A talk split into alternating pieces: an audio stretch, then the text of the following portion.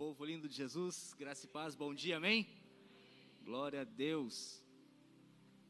Amados, que honra, que honra, que alegria estar aqui com vocês. Deixa eu perguntar bem rápido, quem que estava no mês de julho, quando vim aqui? Levanta a mão, deixa eu ver. Amém. Para mexer com todo mundo, quem que não estava? Levanta a mão. Aonde você estava, amados? Glória a Deus.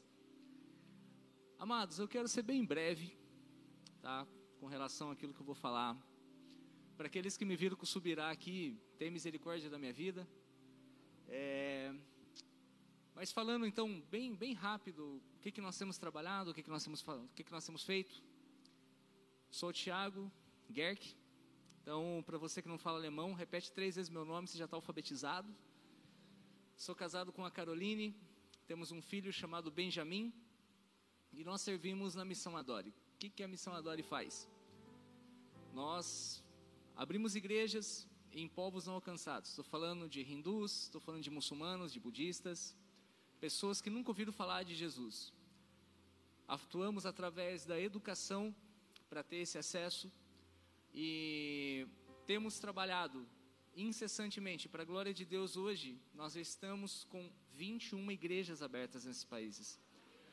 Amados, primeira coisa, nós não estamos levando Jesus lá.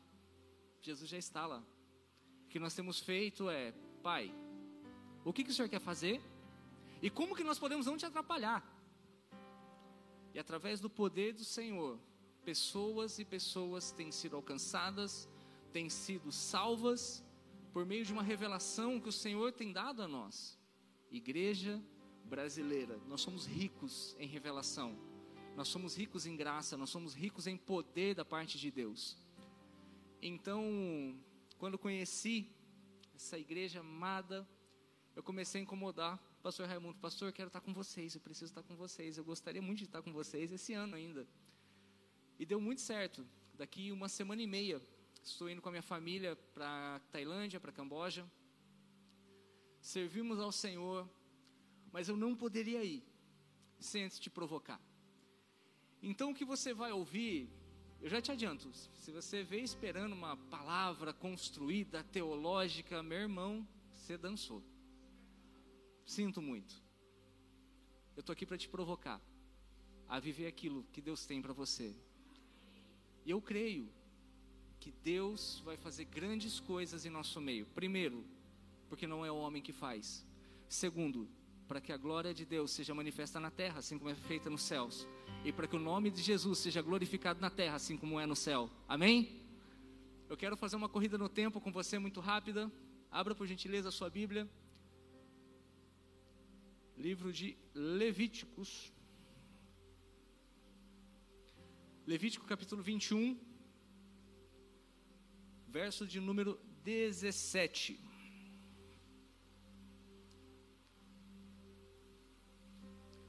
Levíticos 21, verso 17.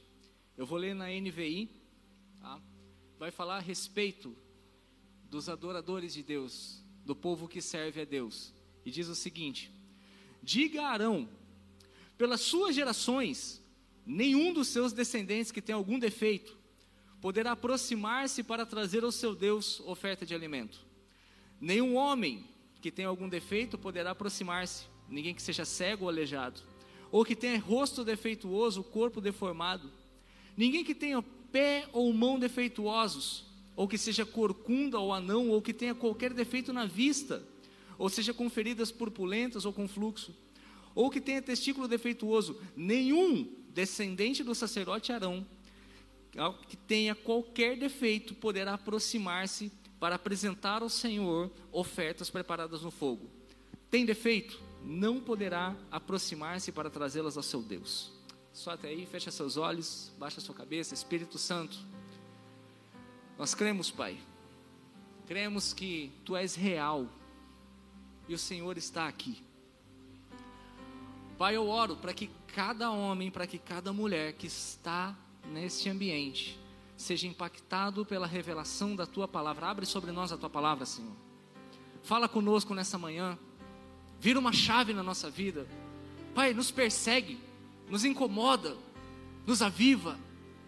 Espírito Santo de Deus, que nós sejamos inconformados com este presente século. Que nós sejamos, Espírito Santo de Deus, impelidos, Pai, a compartilhar aquilo de tão precioso que o Senhor tem colocado na nossa vida, na nossa mão. Deus, nós pedimos perdão, Pai, pelos nossos pecados, atitudes, palavras, pensamentos, Pai, coisas que desagradaram ao Teu coração, nos limpa, se revela a nós. Pai, eu oro para que cada pessoa que está aqui no final dessa reunião esqueça quem era o Tiago, mas que lembre-se do Senhor, lembre-se da tua palavra, porque dele, por ele, para ele são todas as coisas, para ti, por ti, para ti são todas as coisas, Pai. E a ti nós damos glória, e a ti nós recorremos, e sabemos que hoje o Senhor falará aos nossos corações, para que a tua glória seja manifesta na terra como é nos céus, em nome de Jesus. Amém? Glória a Deus. Vamos correr no tempo. O que, que eu li aqui? Descrição de sacerdócio. Nós somos chamados por Deus para sermos reis e sacerdotes. Amém? Estamos caminhando na mesma pegada. Glória a Deus. Aonde que os sacerdotes trabalhavam? Tabernáculo. Estou falando de Antigo Testamento, Antiga Aliança. O que, que era o tabernáculo? Local da presença e do culto de Deus. Local aonde haviam três separações. Estamos juntos? O legal de você pregar para a igreja instruída é isso. Todo mundo já sabe o que está falando. Primeira repartição do tabernáculo, o pátio, onde as pessoas levavam as ofertas a Deus, preparavam as ofertas no fogo para Deus. Quem que eram os responsáveis em receber essas ofertas e fazer essas, essas ofertas a Deus? Os sacerdotes. Uma linhagem, uma tribo específica, com um padrão de corpo praticamente perfeito. Eu não poderia, já, já uso óculos, não ia, não ia dar certo. Amados, Primeira repartição, pátio, todos tinham acesso. Segunda repartição, santo lugar. Lembra da tenda? Separada por uma cortina no meio, santo lugar. O que, que tínhamos ali? Uma mesa, doze pães eram colocados todos os dias, representando as doze tribos de Israel. Local aonde os sacerdotes tinham acesso. E tinha uma cortina, e eu quero falar dessa cortina. Pastor, você me sai de Curitiba para pregar sobre cortina? Quase isso, amado. Por que, que essa cortina é tão importante? Porque ela separava o santo lugar do santo dos santos. Arca da aliança de Deus, local onde ficava, habitava a presença do próprio Deus. Historiadores vão dizer que aquela cortina era tão espessa que se você amarrasse dois cavalos correndo em direções opostas, eles não a rasgariam, de tão pesada que ela era. Por quê? porque atrás daquela cortina ficava a arca da aliança da presença de Deus, aonde, uma vez por ano, um homem tinha acesso àquele lugar. Quem que era esse homem? Sumo sacerdote. E se você pegar todos os estudos que tem, você vai entender que para esse homem ter acesso a esse lugar, ele passava por todo um rito de purificação. Ele entrava com uma roupa especial, com sinos, e uma corda amarrada sobre o seu quadril, para que se caso alguma coisa desse errado e ele fosse fulminado pela presença de Deus, ele era puxado dali. Só que repara uma coisa, amados. Por que, que eu construí todo esse cenário para chegar nessa frase? Um homem, uma vez por ano, tinha acesso à presença do próprio Deus. E assim nós corremos toda a história. Deus vai levantando profetas, Deus vai levantando pessoas, mas aquele modelo permaneceu. Até quando? até que foi cumprido aquilo que estava escrito em Isaías: Eis que o menino nasceu. O menino. Pouco se sabe sobre a infância desse menino. Tudo que se sabe é que aos 12 anos, ele já deixava os mestres da lei abismados. Que revelação é essa? Quem que é esse menino? Um menino que era 100% menino, 100% Deus. 100% homem, 100% Deus. E nele não havia pecado. A revelação do próprio Deus em forma de homem, aquele menino foi crescendo em graça e estatura, não experimentou pecado. E eu fico pensando, acho que é Max Lucado, ele fez uma lista, 12 perguntas a se fazer para Maria. Eu não lembro todas de cabeça, mas algumas me chamaram a atenção. Nunca tinha parado para pensar. E ele diz o seguinte: Maria, você já parou para pensar que o Deus para quem você ora está dormindo debaixo do seu teto? Como será que aquele menino agia em enterros? Qual será que era a reação daquele menino quando ele viu um cordeiro sendo levado ao matadouro? Será que em algum momento ele mencionou sobre um dilúvio? Será que esse menino às vezes parecia distante? Ouvindo uma voz que nós não estávamos ouvindo? E assim cresce esse menino com um propósito.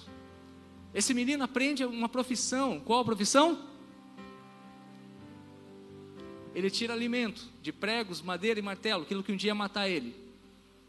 Sem pecado.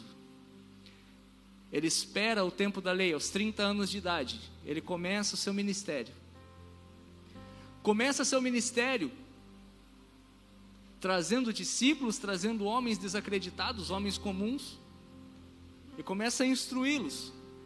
João vai dizer lá no final do seu livro: se nós fôssemos registrar tudo o que nós vimos esse menino fazer, tudo o que nós vimos esse homem fazer, o mundo não seria capaz de suportar. Eu fico pensando o nível de milagre e de revelação que esses homens viram Jesus fazer. Esses homens olham para Jesus e eles, eu não vejo eles pedindo: Jesus nos ensina a operar milagres. Jesus nos ensina a pregar com eloquência. Jesus, Jesus nos ensina a orar. Jesus era um homem que orava. Jesus era um homem que tinha um acesso ao coração do Pai através da sua oração. Jesus ele tinha um propósito.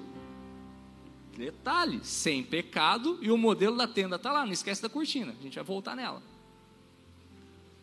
Ele cresce sem pecado, em graça e estatura.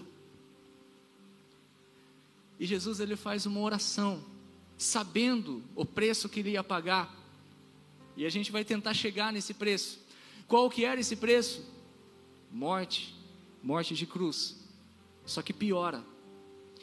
Jesus, sabendo disso, ele faz a seguinte oração: Pai, eu vou. Interpretação minha, eu vou. Mas eu quero uma recompensa. Qual a recompensa? Eu quero esses que você me deu comigo. Para que eles sejam um comigo, assim como eu sou um com você. Essa é minha recompensa. Aonde eu estiver, que eles estejam junto comigo.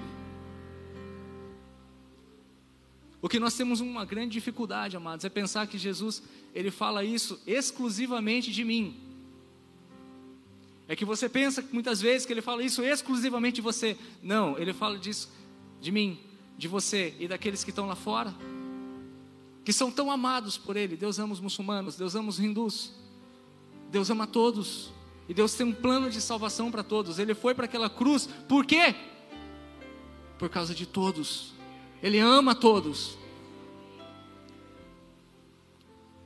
Tem algum professor de matemática aqui? Não. Eu gosto muito de fazer conta, gente. Eu quero fazer uma conta grosseira com você. Jesus ele aceita o seu chamado e ele vai para aquela cruz. Sem pecado e a cortina ainda está lá? Pastor, me, me, dá uma ajuda, me dá um número só, bem grotesco. Quantas vezes o senhor acha que um homem santo peca num dia? Dá um número baixo, me ajuda. 20 vezes, vamos pegar um homem santo que peca 20 vezes no dia? Beleza. Quantos dias nós temos um ano? 365. Então quer dizer que em um ano um homem santo pecou 7.300 vezes? Esses dias eu vi que a, estimativa de vida do brasileiro está em 76, vamos colocar 80? Então eu estou falando com um homem santo que peca 20 vezes por dia, no longo da sua vida pecou 584 mil vezes. O santo, pega esse número, multiplica por mim, por você, você sabe dos seus pecados, pega esse número e joga em cima daquele que nunca experimentou pecado.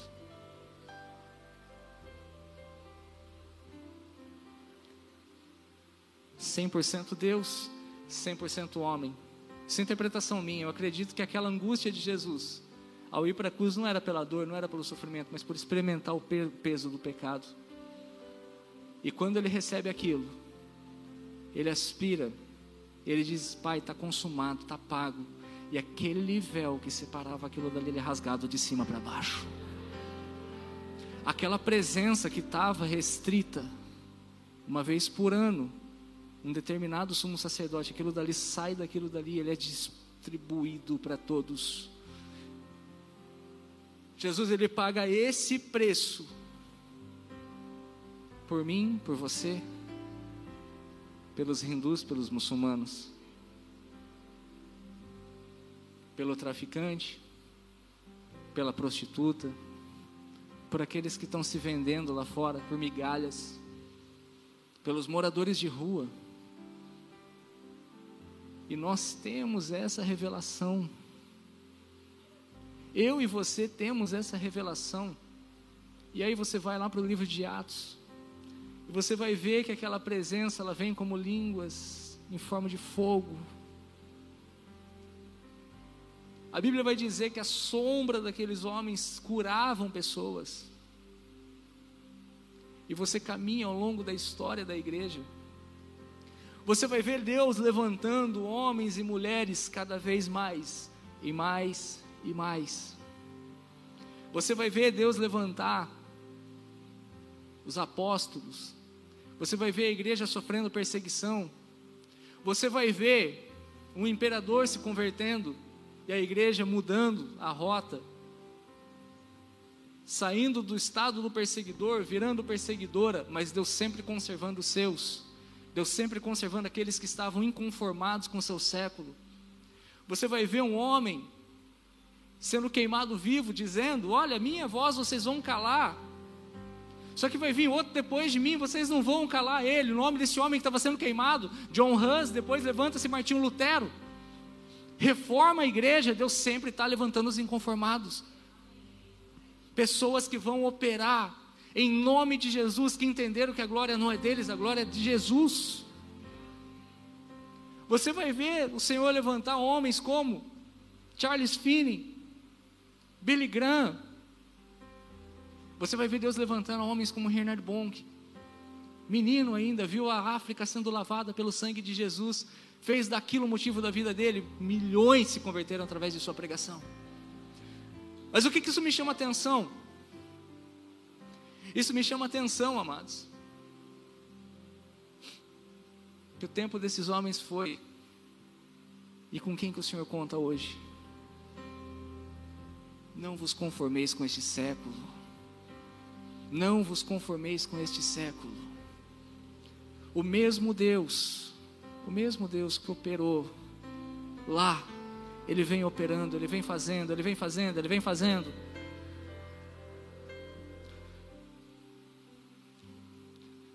A história da barba. Nunca tinha usado barba, não, não foi só para. Não foi só um estilo. Por, por que, que eu fiz isso? Porque Deus colocou um amor tão grande na minha vida por muçulmanos. E eu comecei a frequentar a mesquita em Curitiba. A respeitá-los, a conversar com eles. Fui convidado a me retirar de lá, hoje eu não posso voltar mais. Mas eu amo aquele povo. Eu tenho visto Deus fazendo milagres, e milagres, e milagres, usando a igreja, usando homens e mulheres inconformados com este século, amados. No final dessa reunião, eu não vou falar para você que Deus te abençoe, você já é abençoado. Olha onde você está, olha a igreja que você serve, olha o que você tem, você já é abençoado. Mas o que, que você vai falar então? Que Deus te persiga porque nós somos responsáveis pela palavra e pela revelação que nós recebemos. Sabe, amados? Pare e pensa todas as oportunidades que eu e você temos todos os dias de fazer a diferença na vida dos outros. A palavra do Senhor nos diz o seguinte: porque o Senhor me ungiu para pregar as boas novas, libertar os cativos e curar os enfermos. O problema é que muitas vezes nós nos acovardamos, nós nos encolhemos. Muitas vezes nós pensamos, mas e se eu orar e não for curado? Não é você que cura? Você só ora? Amados, se nós virarmos essa chave, eu garanto para você que nós paramos de empurrar a responsabilidade para os governantes, nós paramos de empurrar, de empurrar a responsabilidade. Não tem hospital, o hospital é precário. Chega lá, meu irmão, levanta e anda em nome de Jesus. Quer diminuir fila de hospital na tua cidade? Eu tenho um segredo para você. Amados, se você já falou essa frase, agora é a hora de pedir perdão em nome de Jesus. Ah, pastor, bandido bom é bandido morto, meu irmão. O bandido bom é o ex-bandido, que pagou pelos seus pecados, que cumpriu suas penas, mas que encontrou a luz, que encontrou a Jesus Cristo, porque o Senhor pagou um preço alto demais por ele também. Quer zerar a reincidência no crime? Toma posse daquilo que o Senhor te deu. O Senhor me ungiu para pregar boas novas, curar os enfermos, libertar cativos. É o mesmo Espírito Santo que estava lá, ele está aqui hoje, ele está presente aqui hoje. No começo desse ano, no começo desse ano, Deus me deu uma palavra. Filho, eu vou restaurar as pessoas da minha, da, da minha igreja que foram roubadas. Você começa a orar por cura. Eu falei, tá, mas restaurar pessoas roubadas. Amém. Eu comecei a entender. Eu comecei a orar por cura nas igrejas no Brasil. E o tanto de gente doente, enferma, com depressão, a ponto do suicídio, perderam o desejo de trabalhar, de ter convívio social Amados, Deus está curando a sua igreja para algo sobrenatural que vai acontecer. A questão é que se recebemos e guardarmos para nós, nós estamos sendo negligentes. Se recebemos e guardarmos para nós, não tenho para que recebermos. O Evangelho é para ser compartilhado, o Evangelho é para ser vivido, o Evangelho é para ser pregado. Tem muita gente lá fora precisando de mim, de você. E eu falei que eu ia ser breve, porque eu quero que nós tenhamos um momento de oração. E eu não sei quanto tempo isso vai levar. Quero te contar dois testemunhos. Vida pessoal, e entenda que não é para a glória do homem, para a glória de Deus, mas eu só quero provocar a sua fé. Porque você também pode e vai, em nome de Jesus, viver essas coisas. Com quatro anos de idade, eu sou de berço cristão, com quatro anos de idade, meus avós são pastores, minha avó ela contraiu uma doença terrível chamada diabetes. E quem tem, quem já passou por isso, sabe de, de casos que quando essa, essa doença avança demais, certas feridas podem tirar membros das pessoas. E ela estava condenada a perder a perna por conta de uma ferida que abriu. E ela saiu do interior de São Paulo e veio do interior do Paraná e veio para minha casa no interior de São Paulo. E ela estava ali para poder amputar a perna. Não tinha mais o que fazer. Eu lembro de alguns flashes com quatro anos de idade. Chegar do lado da cama dela, vó, posso orar pela senhora? Ah, pode, filho, claro que pode. O que, que foi orado eu não sei. O que, que foi falado eu não sei. Mas eu sabia que eu podia orar por ela. O resultado foi que ela voltou para casa andando. Ela voltou para casa andando. E o médico teve que falar: a senhora acredita em milagre? Porque a senhora viveu um milagre. Eu vou contar uma de quando eu era criança, uma depois de velho. Curitiba, numa igreja, senti Deus me incomodando, incomodando, incomodando. Falei, gente, para o culto, misericórdia. Tem alguém com dor de garganta? Levantaram algumas pessoas, oramos. E o culto voltou. Voltou normal. Não, não, não lembro nem, nem direito como que acabou. Mas o porquê que eu lembro de, dessa situação? Um ano depois eu voltei naquela igreja a ministra do louvor chega para mim e fala: Pastor, você lembra que aconteceu isso, isso, isso? Falei, irmã, desculpa, não lembro, mas está falando, acredito. Foi, aconteceu. Aquela semana eu fiquei, eu fui diagnosticada com câncer de garganta. Só que não evoluiu, pastor. Não era para eu estar tá cantando mais. Não era para eu estar tá cantando, mas a ciência foi desafiada pela glória de Deus mais uma vez. E por que, que eu falo isso? Para a glória de Deus, para ativar sua fé para saber que você tem acesso nos dias de hoje. E para finalizar essa primeira parte, eu quero mostrar para vocês um vídeo de um menino. O nome do vídeo é A Fé que Cura. O pessoal da mídia deixa pronto. Lá na Índia, em uma de nossas igrejas, o pastor Abe Uber estava lá. E esse menino, ele era quase tetraplégico. Ele se movia bem pouquinho o braço, cabeça, A mãe já, já havia falecido, o pai dele, um senhor de meia idade. E esse menino, ele não se movia, ele era conhecido em todo o vilarejo. Eu quero mostrar esse vídeo para você. Passa para mim, por favor.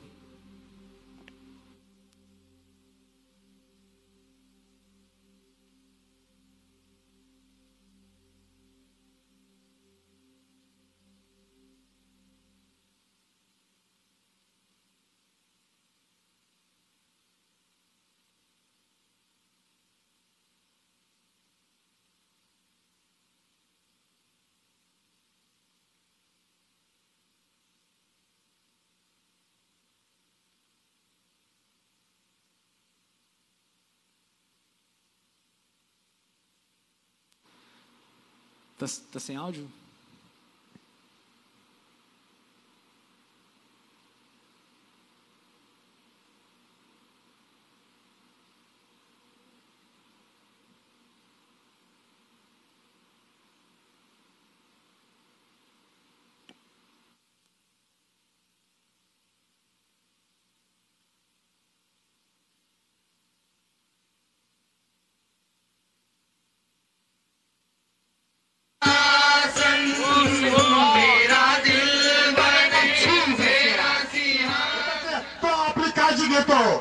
And you can rest in his wheelbarrow. आणि त्याच्यावरती तुम्ही अ, राहता त्याच्या सांगते Because he will take you safely to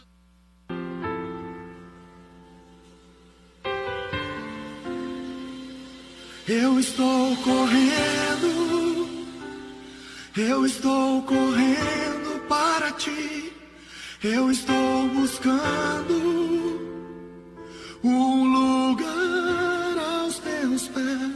Eu estou correndo, eu estou correndo para ti, eu estou buscando um lugar aos teus pés. Eu estou correndo, eu estou correndo para ti.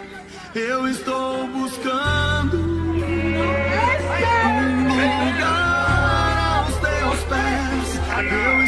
estou correndo,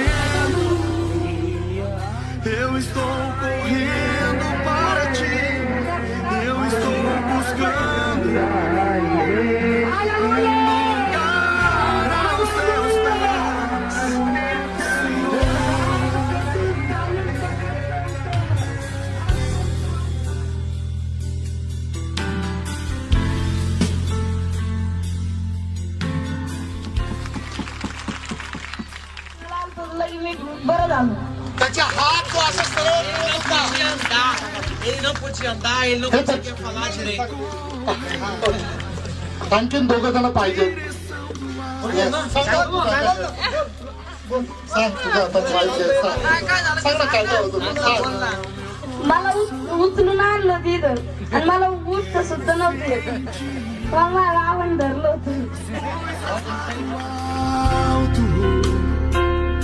Eu estou correndo,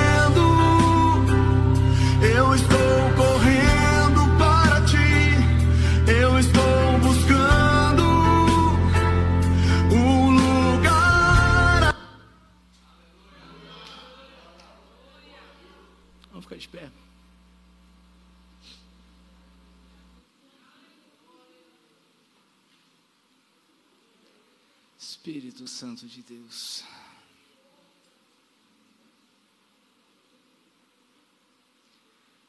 Espírito Santo de Deus, tua palavra diz que coisas ainda maiores faríamos em teu nome, Pai. Tua palavra diz que coisas ainda maiores faríamos em teu nome, Pai. Tua palavra diz que coisas ainda maiores faríamos em teu nome, Pai. Barabasue canta manas, Espírito Santo de Deus. Pai, aqui está teu povo. O Senhor nos ungiu, Pai, para curar, para libertar, para glória que seja dada ao Teu nome na terra como é no céu. Espírito Santo, eu oro, Pai, por uma inquietação no nosso espírito, uma inquietação no nosso espírito agora. Começa a mover, Pai, começa a curar teu povo nesse momento. Começa a curar teu povo nesse momento, Pai. Começa a curar teu povo nesse momento, porque nós precisamos ser curados para curar. Começa a curar teu povo nesse momento, Espírito Santo nós começamos a sentir tua doce presença. Doce presença, doce presença do Espírito Santo. Ramassoe contarabás. Começa a falar com Ele, Ele está aqui. Começa a entregar para Ele situações, situações que você foi machucado palavras que talvez lançaram, você nunca vai ser um grande ministro. Mentira. O Senhor nos ungiu para libertar cativos, para curar enfermos. Espírito Santo de Deus. A tua palavra diz que coisas ainda maiores faríamos em teu nome. Começa, Pai, começa a incomodar o espírito. Eu sei que o Senhor está pegando pessoas aqui, nesse momento, e falando: Eu te escolhi para isso. Eu creio que tem uma porção de glória a ser derramada nesse lugar. Eu creio que tem uma porção de graça para ser derramada nesse lugar nessa manhã. Eu creio que essa igreja vai experimentar um nível um nível de intervenção celestial que nunca experimentou. Não porque somos bons, para que a glória do Senhor seja manifesta na terra como é nos céus, Ele prometeu coisas ainda maiores. Eu sei que Ele está movendo a vida de, cada, de alguns aqui. Esses inquietos, Senhor, eu sei que isso é para mim. Eu sei que isso é para mim. Vem para cá. Nós vamos orar juntos. Sai do teu lugar e vem para cá.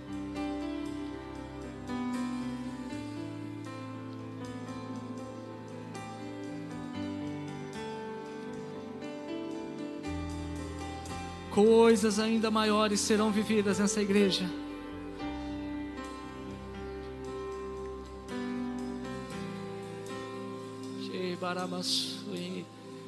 Eu creio num derramar de um sobrenatural. Eu creio numa inquietação de espírito com esse presente século. Eu creio numa inquietação de espírito nesse presente século. Eu creio num derramar de um sobrenatural curas, milagres. Eu creio numa intervenção do Espírito Santo ainda não experimentada por nós. Sonhos, visões. Vem um pouquinho mais para frente, tem mais gente querendo viver. Vem um pouquinho mais para frente, por favor.